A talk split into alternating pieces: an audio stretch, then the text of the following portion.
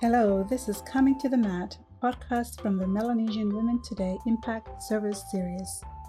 Told through the lens of everyday, ordinary Pacific Island women, the MAT series seeks to break cultural barriers and invite listeners to hear real human stories of making a difference.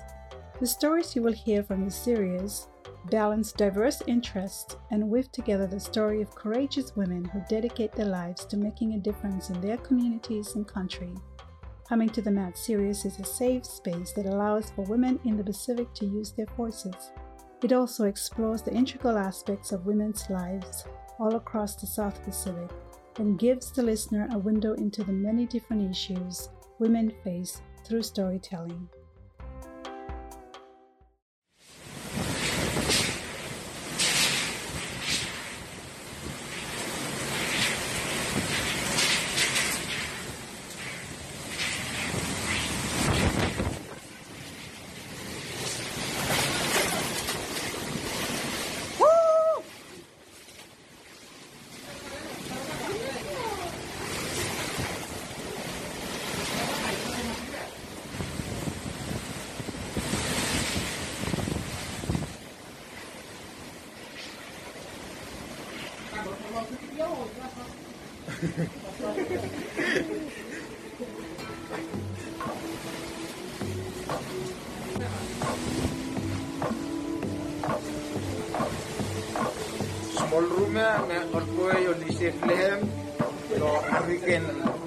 Cyclone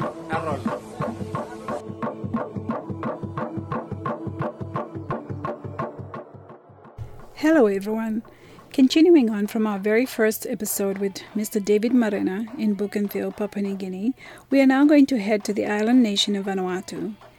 In this episode, we are going to discuss the impact of COVID 19 and the recent tropical cyclone Harold on the young people in Vanuatu during this time and what they're doing to help out with the aftermath of the tropical cyclone. The tiny nation island of Vanuatu has been hit by one of the strongest hurricanes ever to be recorded in the southwest Pacific, leaving the government of Vanuatu no choice but to suspend coronavirus social distancing measures for evacuees.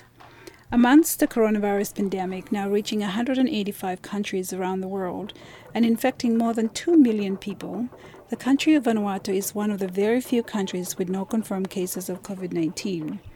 However, it has not been spared from the recent Category 5 storm, leaving behind a trail of damage when it struck almost two weeks ago today. Nearly 160,000 of the nation's 300,000 residents were impacted in some of the badly battered islands, leaving 80 to 90 percent of the population without homes. To prevent the coronavirus from being, being brought to Vanuatu, officials have banned foreign aid workers from entering the country to help. This is an internally run response. We need to work together. The country's National Disaster Management Office, NDMO, has noted on their Facebook page. We are thankful to have Ms. Joanna Bullitt here with us today, who will be able to shed some light on what and how young people in Vanuatu are doing to help rebuild and her view as a young person or leader during this difficult time. Joanna is a program manager for Melanesia based in Port Vila the capital city of Vanuatu. She's also a community development manager for waste management with World Vision Vanuatu and the president for the Friends of the Nation Youth. Welcome to the mat. I'm your host for today, Dr. Mere Tarisovic. Welcome.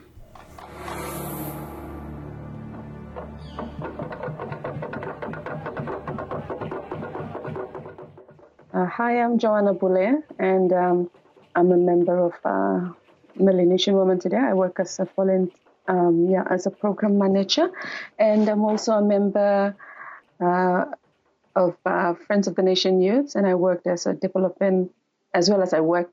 I mean, yeah, I work, and I'm also working as the development manager for a waste pro- waste management project with World Vision Vanuatu.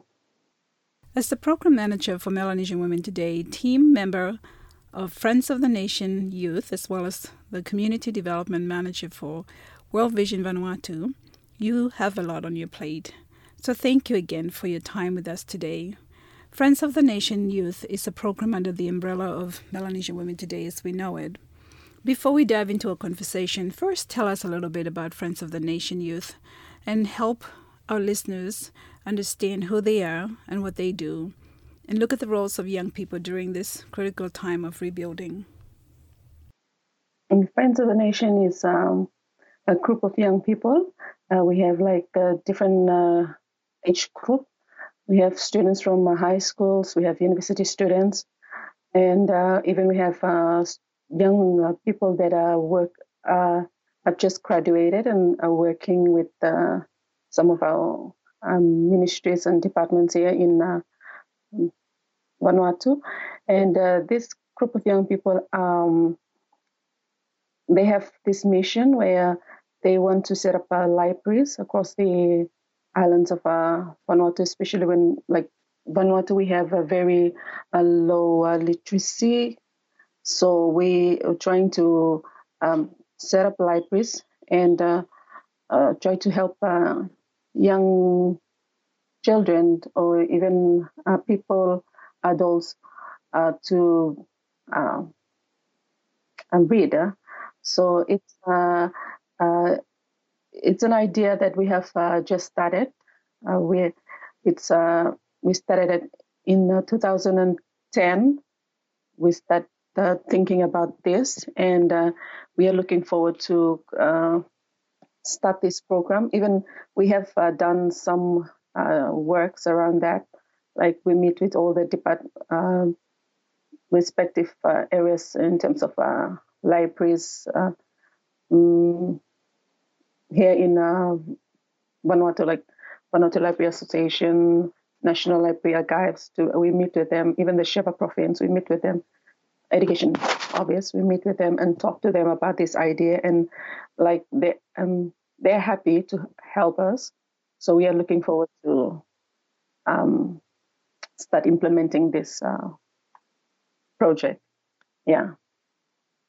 You not only work as a librarian with 10 years under your belt, but also have experience in WASH field with your work with World Vision Vanuatu.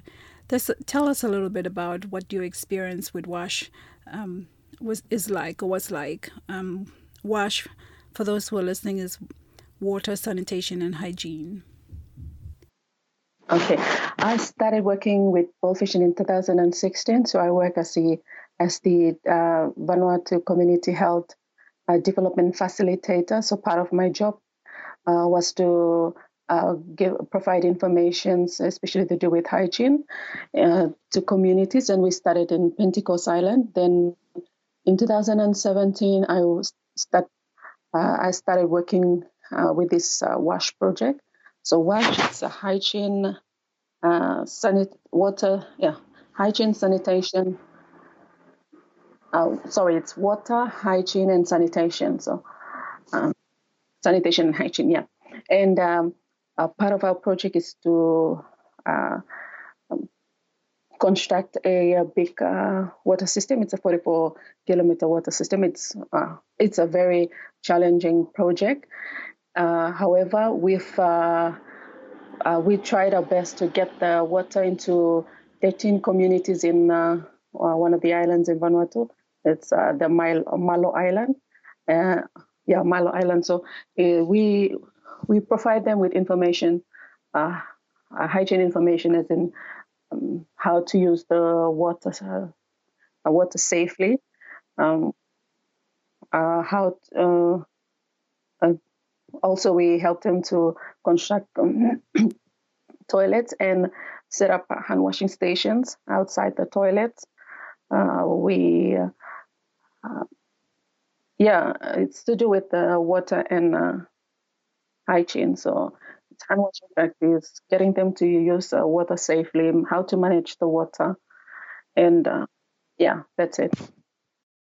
In addition to your experience with WASH, how has your experience with your current position as the community development manager for waste management help you and your team to be more effective during this time of COVID 19 and uh, the aftermath of uh, Tropical Cyclone Harold in the communities that you work with and with the youth that you work with?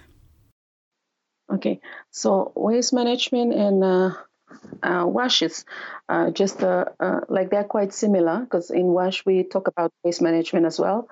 So uh, being part of waste management and, and waste management, uh, we the good thing about it is we we talked about the waste management, but at the same time we talked about we train our communities to mm, earn money or make money out uh, of uh, waste material. So, with this COVID 19 crisis, uh, we try to help our communities to set up backyard gardens using waste materials instead of them throwing uh, um, tires or broken dishes, broken buckets, but they can use it to uh, to start a small backyard garden.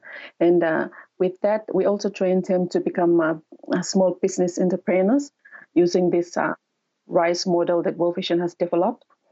Uh, we call it, uh, it's a resilient, inclusive, and social enterprise. So we trained him to be small business people, business entrepreneurs, and uh, how they can stay resilient through different kind, types of crisis.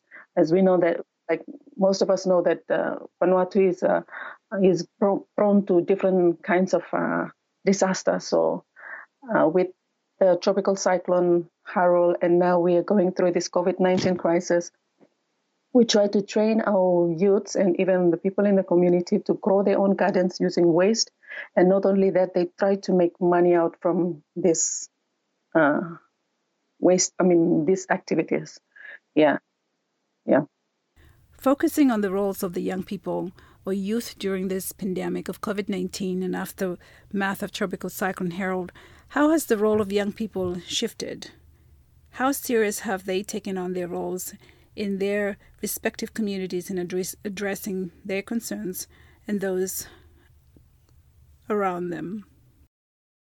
Okay, uh, thank you for that question. Uh, yesterday, I was talking to uh, one of these uh, young um, leader. She's a she's a one of our youth leader in Santo, and uh, um, the her concern or yeah, what I can see or I can tell from uh, the way she shares her experience was that uh, most of these youths are finding it like this is really a this this is a big challenge for us uh, mm, with COVID nineteen crisis and tropical Harold uh, cyclone uh, cyclone. The, yeah, um, she uh, she talks about uh, how we they can uh, how they can start over again. Like I remember our discussion yesterday. She told me that she was after the cyclone. She was she was um, she felt that uh, um, she felt so stressful, and knowing that uh, they have to start from zero, like most of them lost their homes, and uh, with this hygiene uh, COVID nineteen crisis, hygiene will be a very a big concern for them because they don't have any water. Uh, they don't have any water, and uh, we still want them to practice that uh, hygiene practice. Yes, they, we still want them to practice hygiene. So currently, she's uh, requesting us youths here in Vila, uh, Friends of the Nation youths here in Vila, to try to help them in some ways, figure out some ways to support them. So we will be having our first meeting. Uh, all the youths here, you can tell that uh, these young people are concerned about their future. These young people are concerned about uh, what they should do to support others, even though they're going through something, but they try to come up with uh, ways, uh, some ideas to support each other. So she told me yesterday that even though she she went through this uh, disaster, I mean this cyclone thing, but she told me that the first thing she can think about was to try to get their house because they lost their, their some of the kapas, the iron roofs. So they tried to put back the iron roofs and well, the first thing that she wants to do was to help other people around them. She wants to go out there and help other uh, people in the communities to try to uh, build um, build themselves, or I mean, support them emotion uh, emotionally, because uh, and um, yeah. So these are some of her concerns. Uh, uh, for us, yeah, uh, yeah, because uh, she's one of the youth leader that she's working with the Red Cross. She's a volunteer at Red Cross, and she's also a volunteer with Friends of the Nation Youth in Santo. So she's like, uh, she really wants to help others. I don't know, maybe because of this passion and this desire to see other people in uh, and other people in, uh, yeah, she wants to see that other people are safe and are healthy to move on in life. So that was her yesterday. There is definitely a concern with the current situation among the young people in the country, not only with the impact of COVID 19 and the aftermath of um, TC Harold, but also about their future. It is important that we as a nation um, need to turn our attention and value the roles of young people in the country and help encourage them to grow to be better leaders for tomorrow. In your view, as a young leader yourself and taking on a lot of responsibilities already, what does a young leader look like? Okay, as a, a young leader is someone who uh, carries, for me, is someone who carries the heart of his or her nation, someone who is who has the passion to see the change in uh, communities, or who would want to make a difference. So when I'm um, uh, making a difference doesn't mean that uh, that particular person or that particular leader needs to create something big that will uh, cause a change. No, uh, they can start small. I will give you an, an illustration here. Remember, when a stone is thrown into a water, you will see it ripples across the water. So for me, it's like for a leader, um, being a leader is to inspire others uh, to make a change a small impact can uh, one day make a big impact as it ripples uh, across the nation. So, for a young leader, is someone who is respectful, someone who uh, is humble and carries him or herself with uh, grace, and uh, uh, someone who, um, yeah, carries himself with who is humble and respectful, which is some of the leadership quality that uh, uh, we need in uh, a young person or a leader. And uh, uh, for me, I would say I would like to see a person who has the passion to, make, yeah, I'm repeating myself, to make a difference. But this has to be done with humbleness and also that person has to do uh, or make a difference, but do it genuinely. Because uh, uh, nowadays we see people trying to make a difference, but uh, for fame and yeah. But we want people who have the passion, who have the carries the heart of, for their nation, and when they do it, they do it genuinely. That is something that I want to see in a young leader. What are some challenges for young community leaders who are trying to make a difference in their communities? Yeah, I do see that in uh, some of our communities because uh, in some communities where I worked with, where uh, young people will, uh, like in that community, they will, if we ask them to um, appoint, a, like elect a leader, and they have this particular person, they will uh, elect that person, but then uh, after a period of time, uh, we will see that person or that leader. Uh, he will like he will perform at his own interest, uh, not the interest of the youths, and the youth started to lose interest, and that is the time when it will be very difficult to get them together because they start to see that that particular person is doing something for his for his or her own interest so that is something that I am very cautious with uh, whenever I get into a community or whenever I uh, start to work with a community.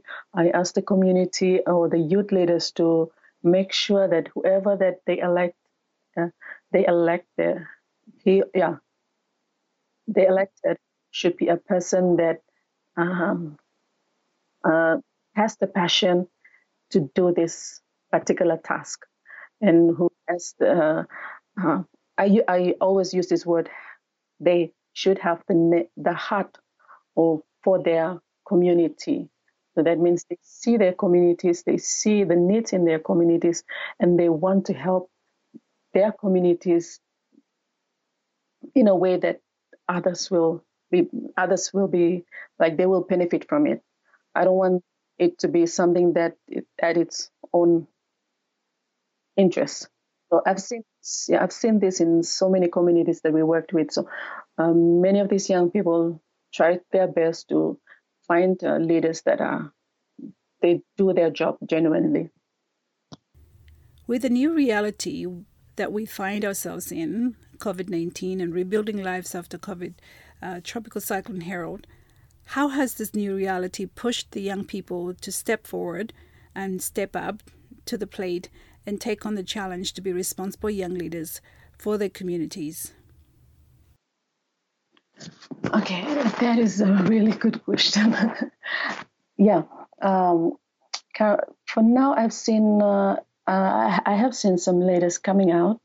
Uh, I've seen that, uh, like in uh, my community or the place where the church where I will I am part of, uh, I see this because we have um, Friends of the Nation in different parts of the islands of Vanuatu, especially in the Penama province and uh, Sanma province and Shefa province. So, uh, uh, at one time, we it's hard to get them to speak out their minds.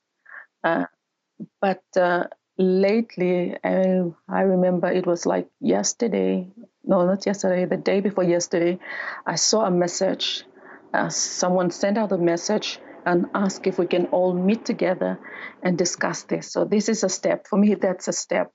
Like uh, they, are starting to show their uh, concern. They uh, they ask me if, uh, or they they ask not really me, but they ask everyone to meet up together, uh, so we can start discussing what we can do to support the, uh, those who are affected by uh, T6 uh, TC Harold. So for me, that is a step to seeing that this person uh, has seen the need and uh, has taken the first step to uh, send out a message for everyone to come in and meet and discuss something.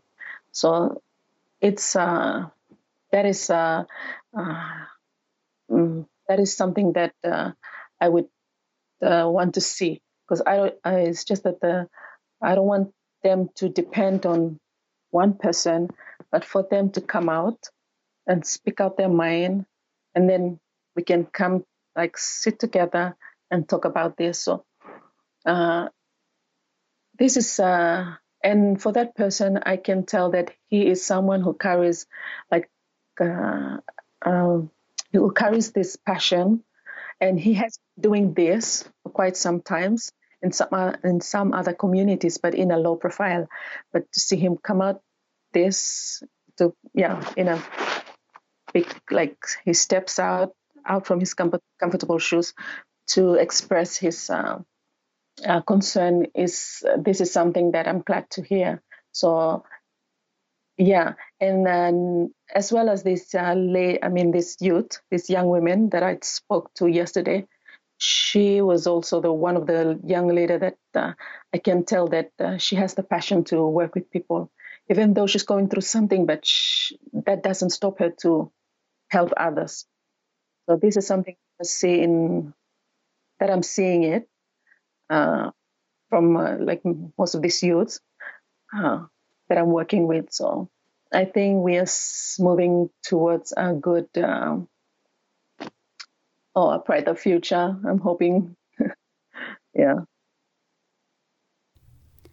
There is certainly a national pride in the midst of this chaos of a time that Vanuatu is is going through, and it is a lot to take on.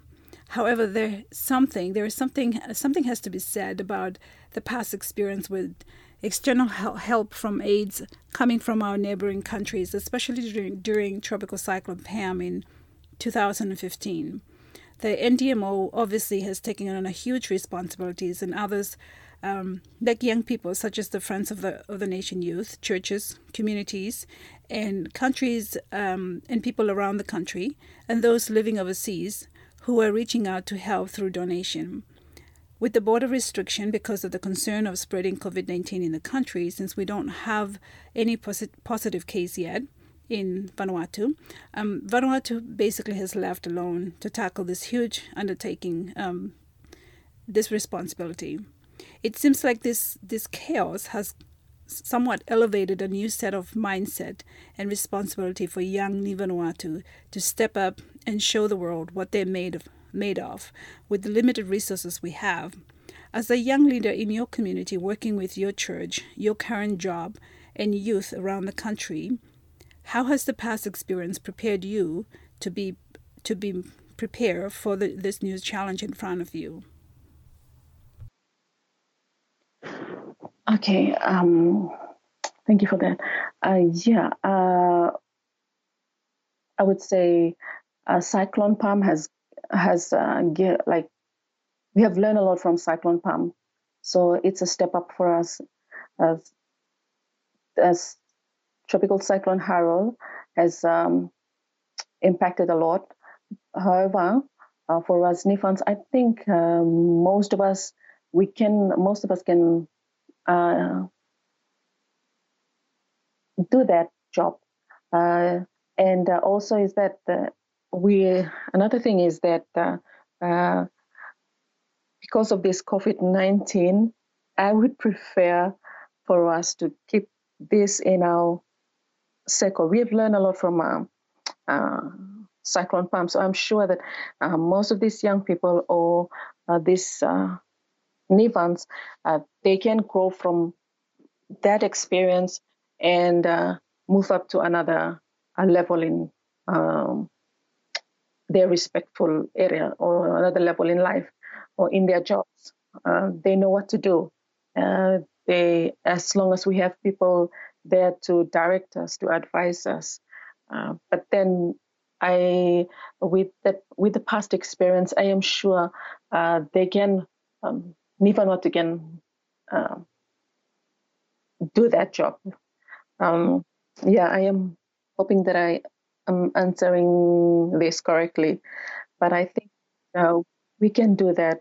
Uh, Cyclone Pam has uh, given us uh, a lot. Like we, each disaster that uh, we faced is like uh, it's a it's like a lesson learned for us. We move from this, we see some things that we need to um, maybe we see some uh, things that we need to learn from it. Then we take it to another level where to prepare whenever we hear we are faced with another uh, disaster. Then we need funds or we know where to uh, stand. We know where to uh, what to do. We know uh, how to think. Uh, at the end of the at the end of the day, it's uh, our country, our country, our nation. So we want to see the good uh, out from the disasters that we've been through. We want to see people uh, move from uh, one level to another level, like especially to do with health or to be resilient uh, uh, in their own respective ways. We have small businesses that need to move out from that the level they're in today, and uh, any decision makings that uh, uh, at one time were made by foreigners or other people from other places. Maybe Nivans, with the lesson learned from Cyclone Pam, Nivans can step up to do this. I am uh, I am glad to see, or I am uh, happy to see that uh, NDMO has taken another step forward this year. Uh, they have another like the approach they have this year was uh, really good. Uh, even though we, we have our doors closed and we don't have people coming in, and we see Nivans going out there and to do assessments. We see our leaders in the NDMO, they go out there to do assessments, and they're assuring us that we will try every, like all our best to address this situation in a safe way uh, yeah, in a safe way since we uh, we are going through these two crises. So they are trying to figure out ways that are safe for Nivans. So I am glad to see that uh, we are taking another step forward, but in our own way, but it's safe.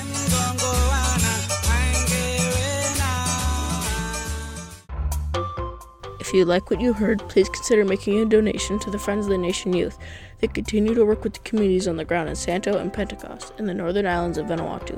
Visit our donation page at www.melanesianwomentoday.org.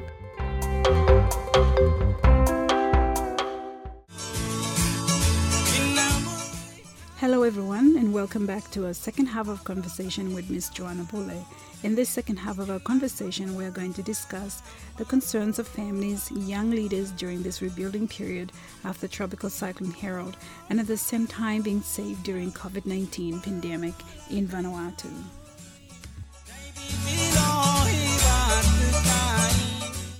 How do you prepare yourself to stay positive?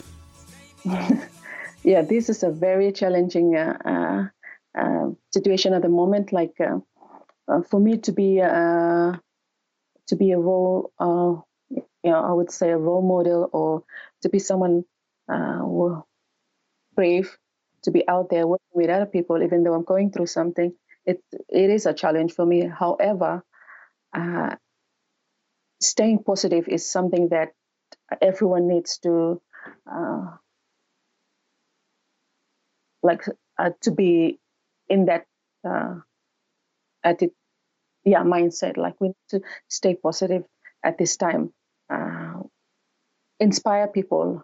If we go out there into the community, like in my community, I worked with, uh, even though uh, I go through this challenge, but whenever I step out into my community, I stay positive and I try to inspire people, like inspire them to be uh, to be positive in their current situation. Because I know that Cyclone Harold and COVID nineteen, it's like it's too much for everyone.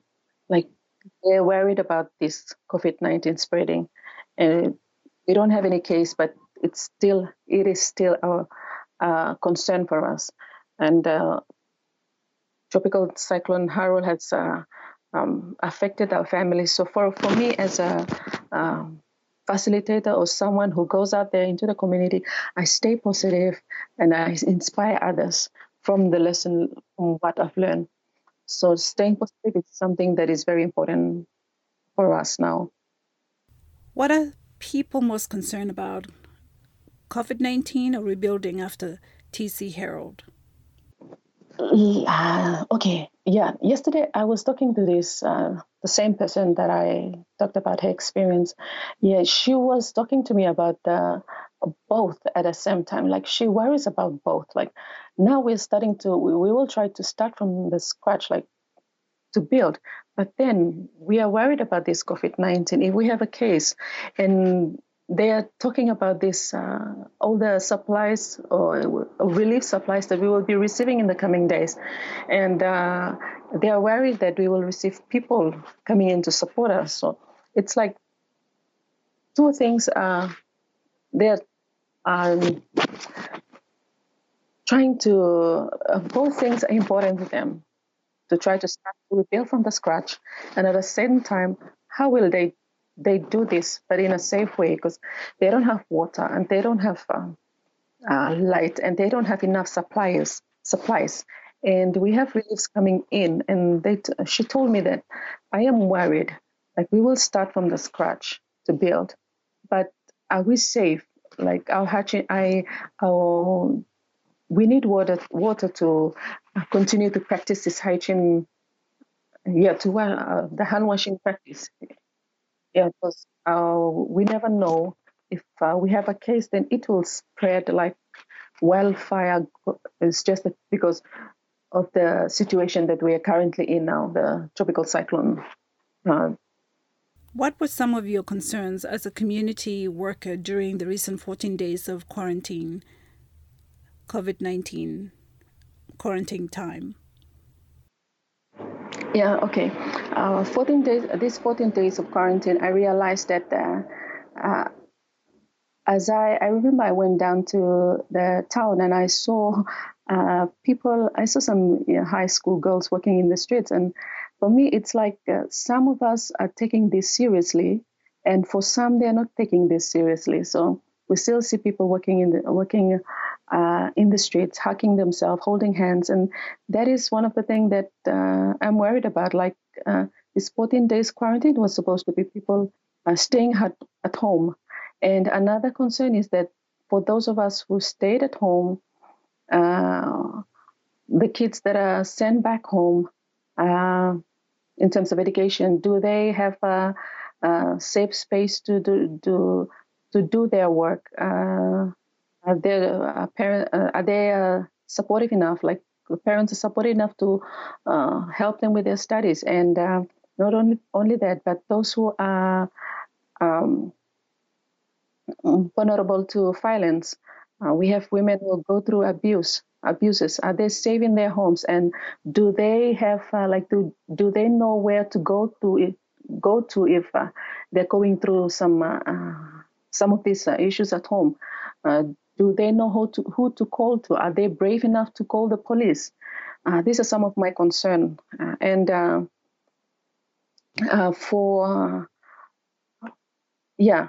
So uh, I am wondering if uh, we have enough information uh, that ha- that uh, has been passed on to uh, this to families, so women or children or whoever that is a victim in their house knows where to go to or who to call to call to call uh, during this uh, 14 days of uh, quarantine.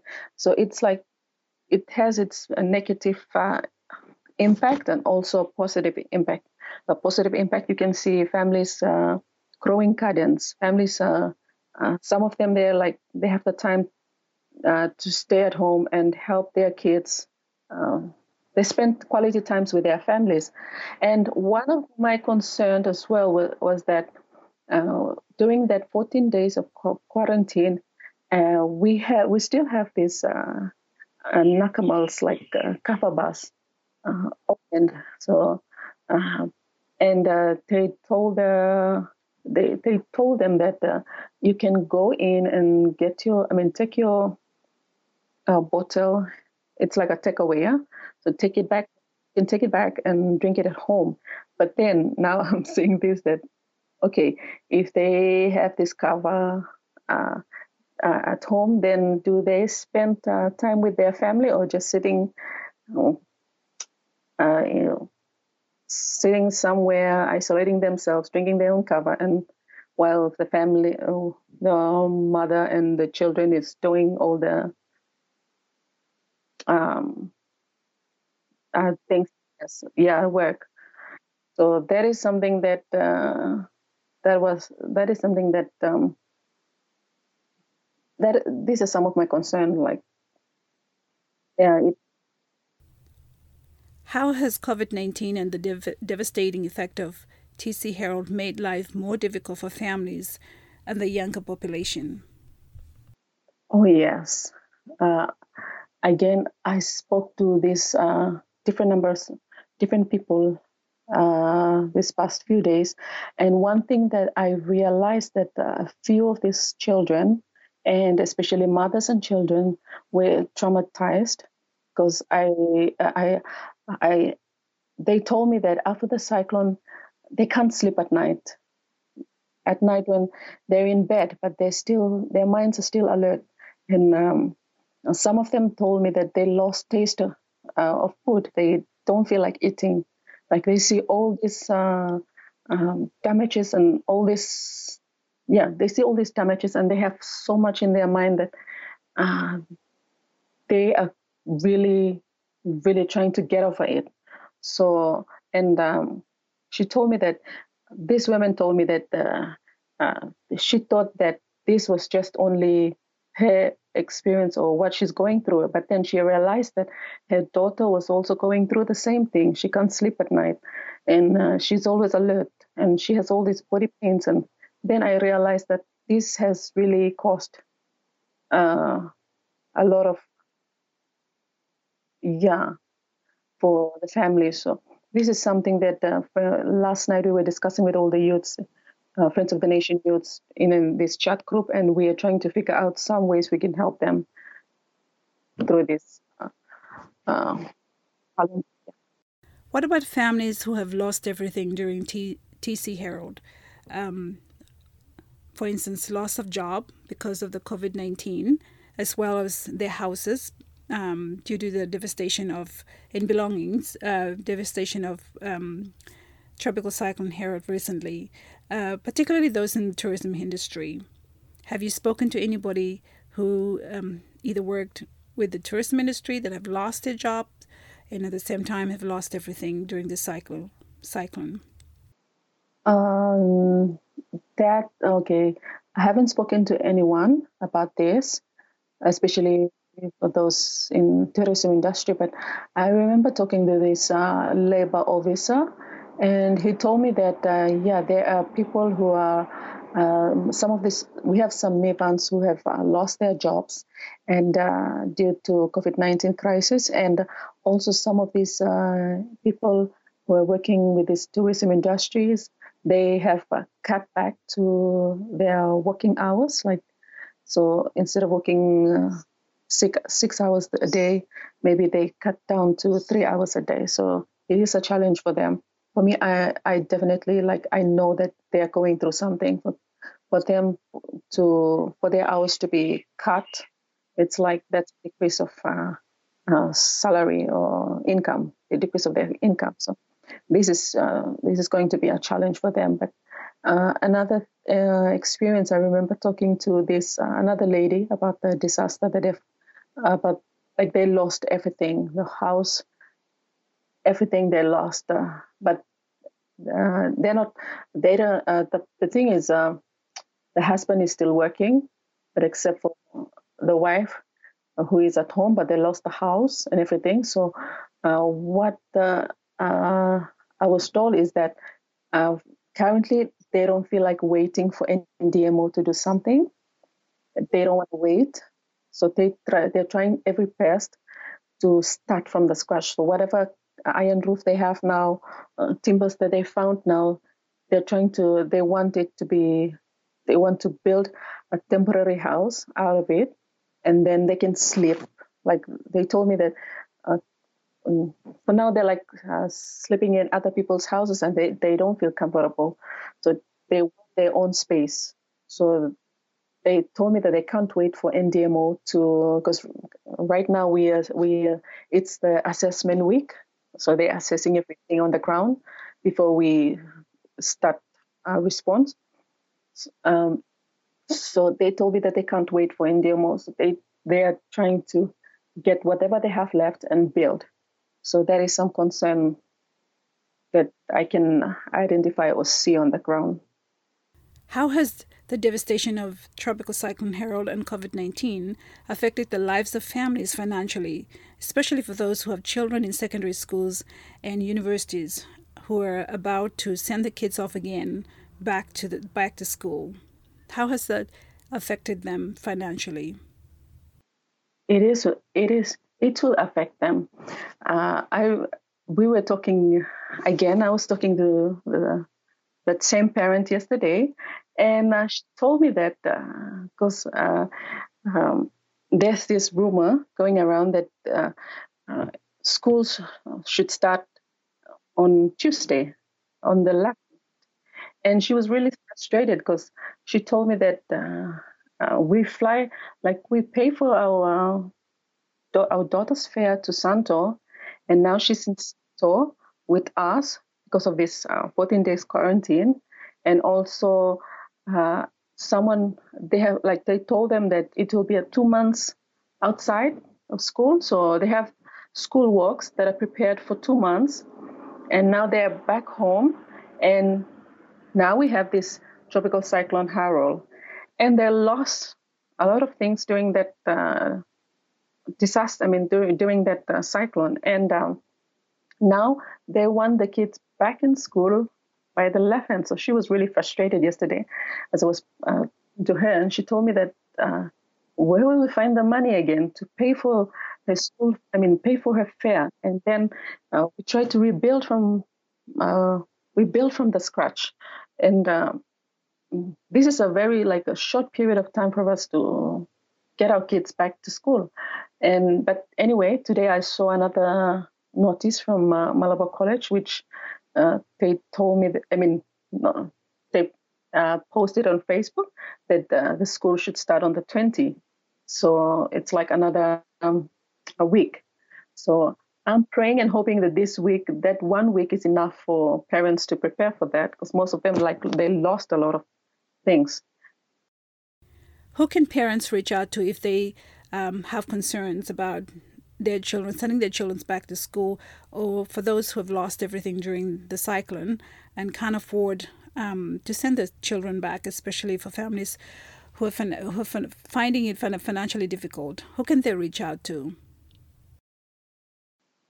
Yeah, yeah. I I saw a lot of posts on Facebook yesterday.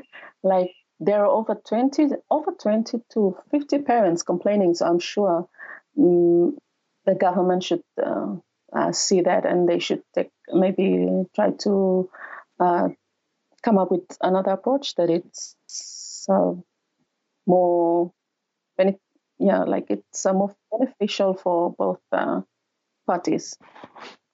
For parents and the school. Yeah. And uh, I think they can I think they can call the they can call the school and complain as well so I'm sure maybe they will call them Thank you so much for taking the time to talk to us about what is happening on the ground in Vanuatu and the roles of young people and what they are doing to help rebuild the islands um, that has been badly damaged during TC Harold.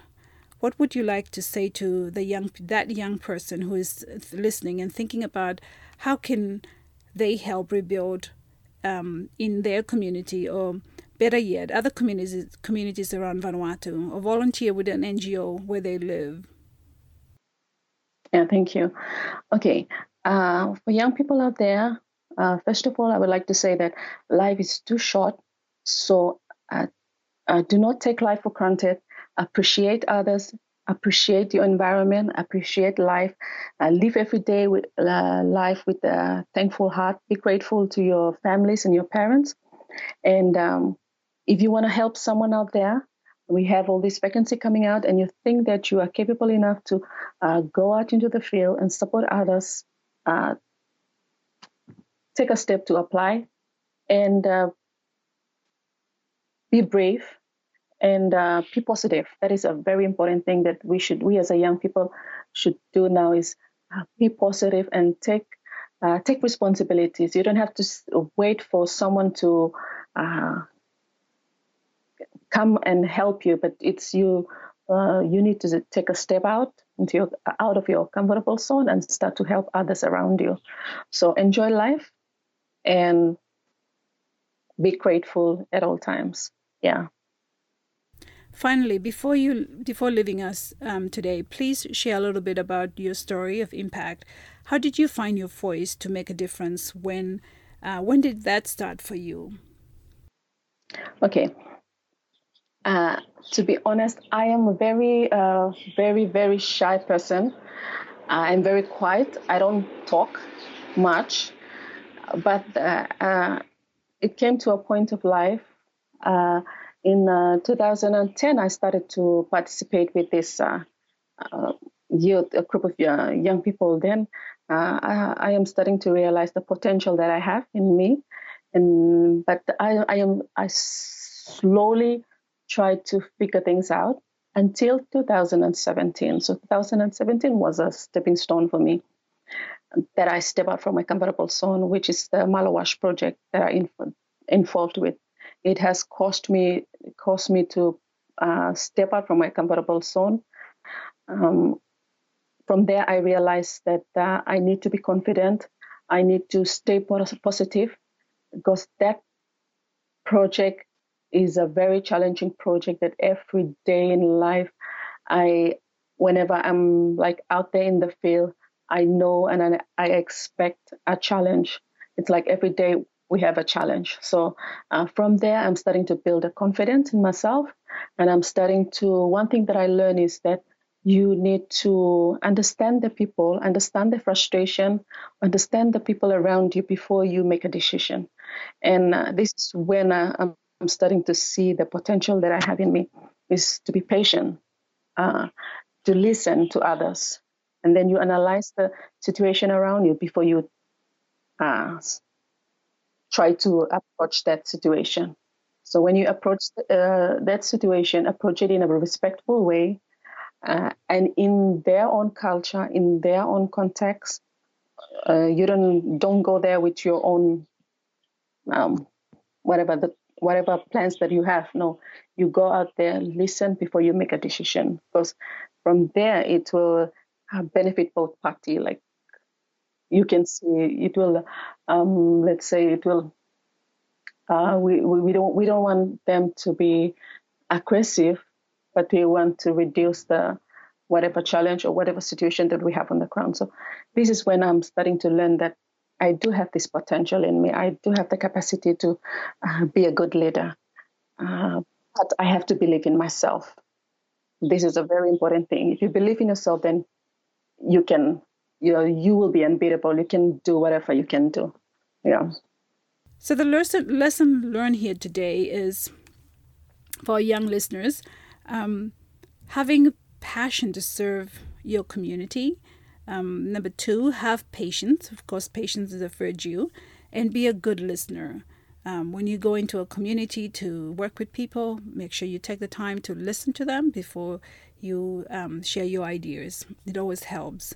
So, thank you so much, Miss Joanna Bulev, for being with us today and giving us some really good nuggets for our young listeners and those who are thinking about what they can be doing, um, be a role model in their community and help rebuild, especially in areas of um, the islands in Vanuatu where the damage has been done. And um, last but not least, let's not forget to keep washing our hands, um, sneeze into your elbows when we uh, when we sneeze, and please stay home if you don't feel well or catch a flu, um, or go to the hospital, check in with your nearest clinic. Um, we should always be vigilant and be good, res- responsible citizens as we continue to practice social distancing, distancing in order to flatten the curve. Thank you, Dr. Mary.